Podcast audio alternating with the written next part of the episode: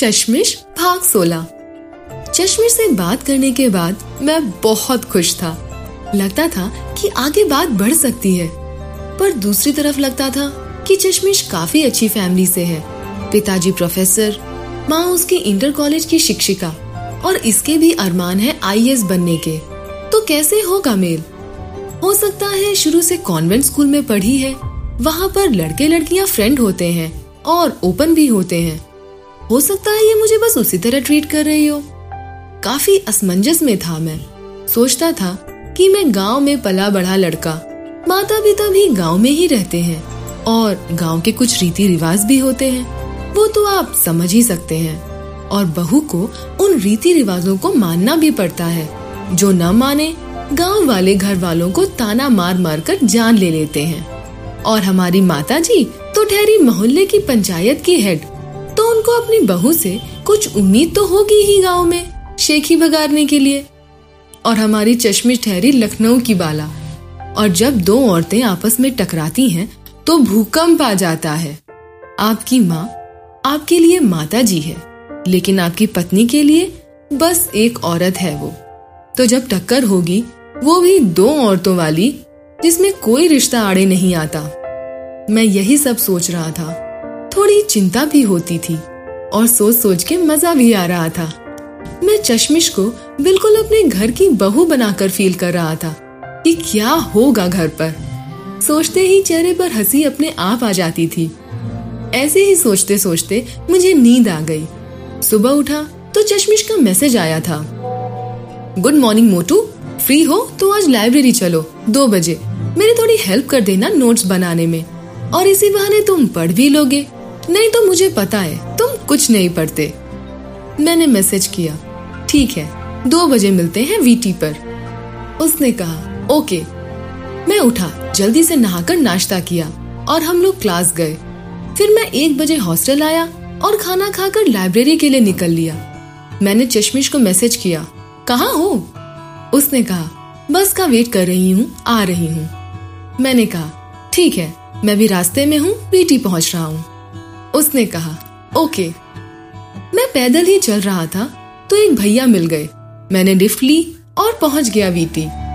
मैं चश्मिश का इंतज़ार कर रहा था। दस मिनट बाद बस आई।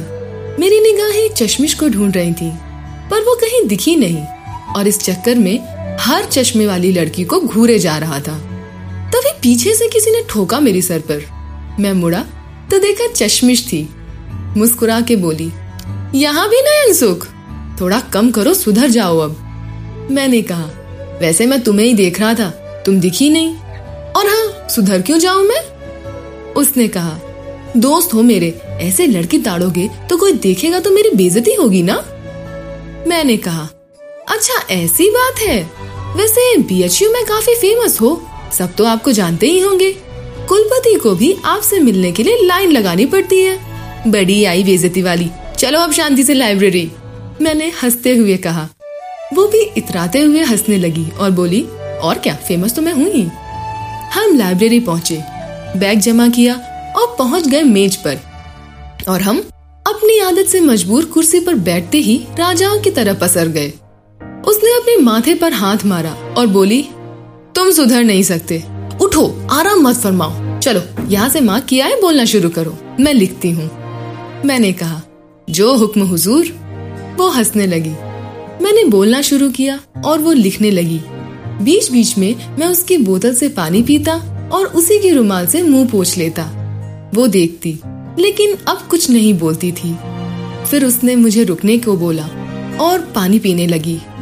पानी पीकर जब उसने उसी रुमाल से अपना मुँह पोछ लिया, गुरु महादेव कसम, जैसे लगा कि हमने उसे किस कर लिया हो। खुशियों का तो ठिकाना ही नहीं था, गुरु। उसने मुझे टोकते हुए कहा, क्या हुआ? कहाँ खो गए? मैंने कहा, कुछ नहीं। फिर मैं बोलने लगा, पाँच बजे तक हमने काफ़ी कुछ पूरा कर लिया था। अब बाकी का उसने कहा, संडे को आऊँगी तो करूँगी। अब चलते हैं। हम दोनों ने बैग लिया और वीटी आ गए। उसने कहा, चाय पीते हैं। मैंने कहा हाँ। फिर हमने दो चाय ली। मैंने पूछा, समोसे? उसने कहा, नहीं। उसने कहा, मैं पैसे देती हूँ। मैंने कहा, मैंने दे दिए हैं। उसने कहा, आज मेरी बारी थी। मैंने कहा, अरे बेटा चश्मेश, तुम्हारी बारी संडे को खाना खिलाने की है। उसने हँसते हुए कहा, ओके, डन। चाय पीकर हम लोग चलने लगे। फैकल्टी आ गई। उसने कहा, मैं यहाँ से चली जाऊँगी। तुम परेशान मत हो। तुम्हें वहाँ से फिर से पैदल जाना होगा। मैंने कहा, अरे नहीं नहीं, कोई ना कोई मिल जाएगा। मैं लिफ्ट ले लूँगा। वो हंसने लगी। बोली, चलो फिर। अब यूँ ही बात करते करते एमएमवी आ गई। उसने मुस्कुराते हुए बाय कहा और जाने लगी। गेट पर पहुंचकर वो पीछे मुड़ी तो मैं वहीं खड़ा था। उसने हँसते हुए इशारा किया, अब जाओ भी।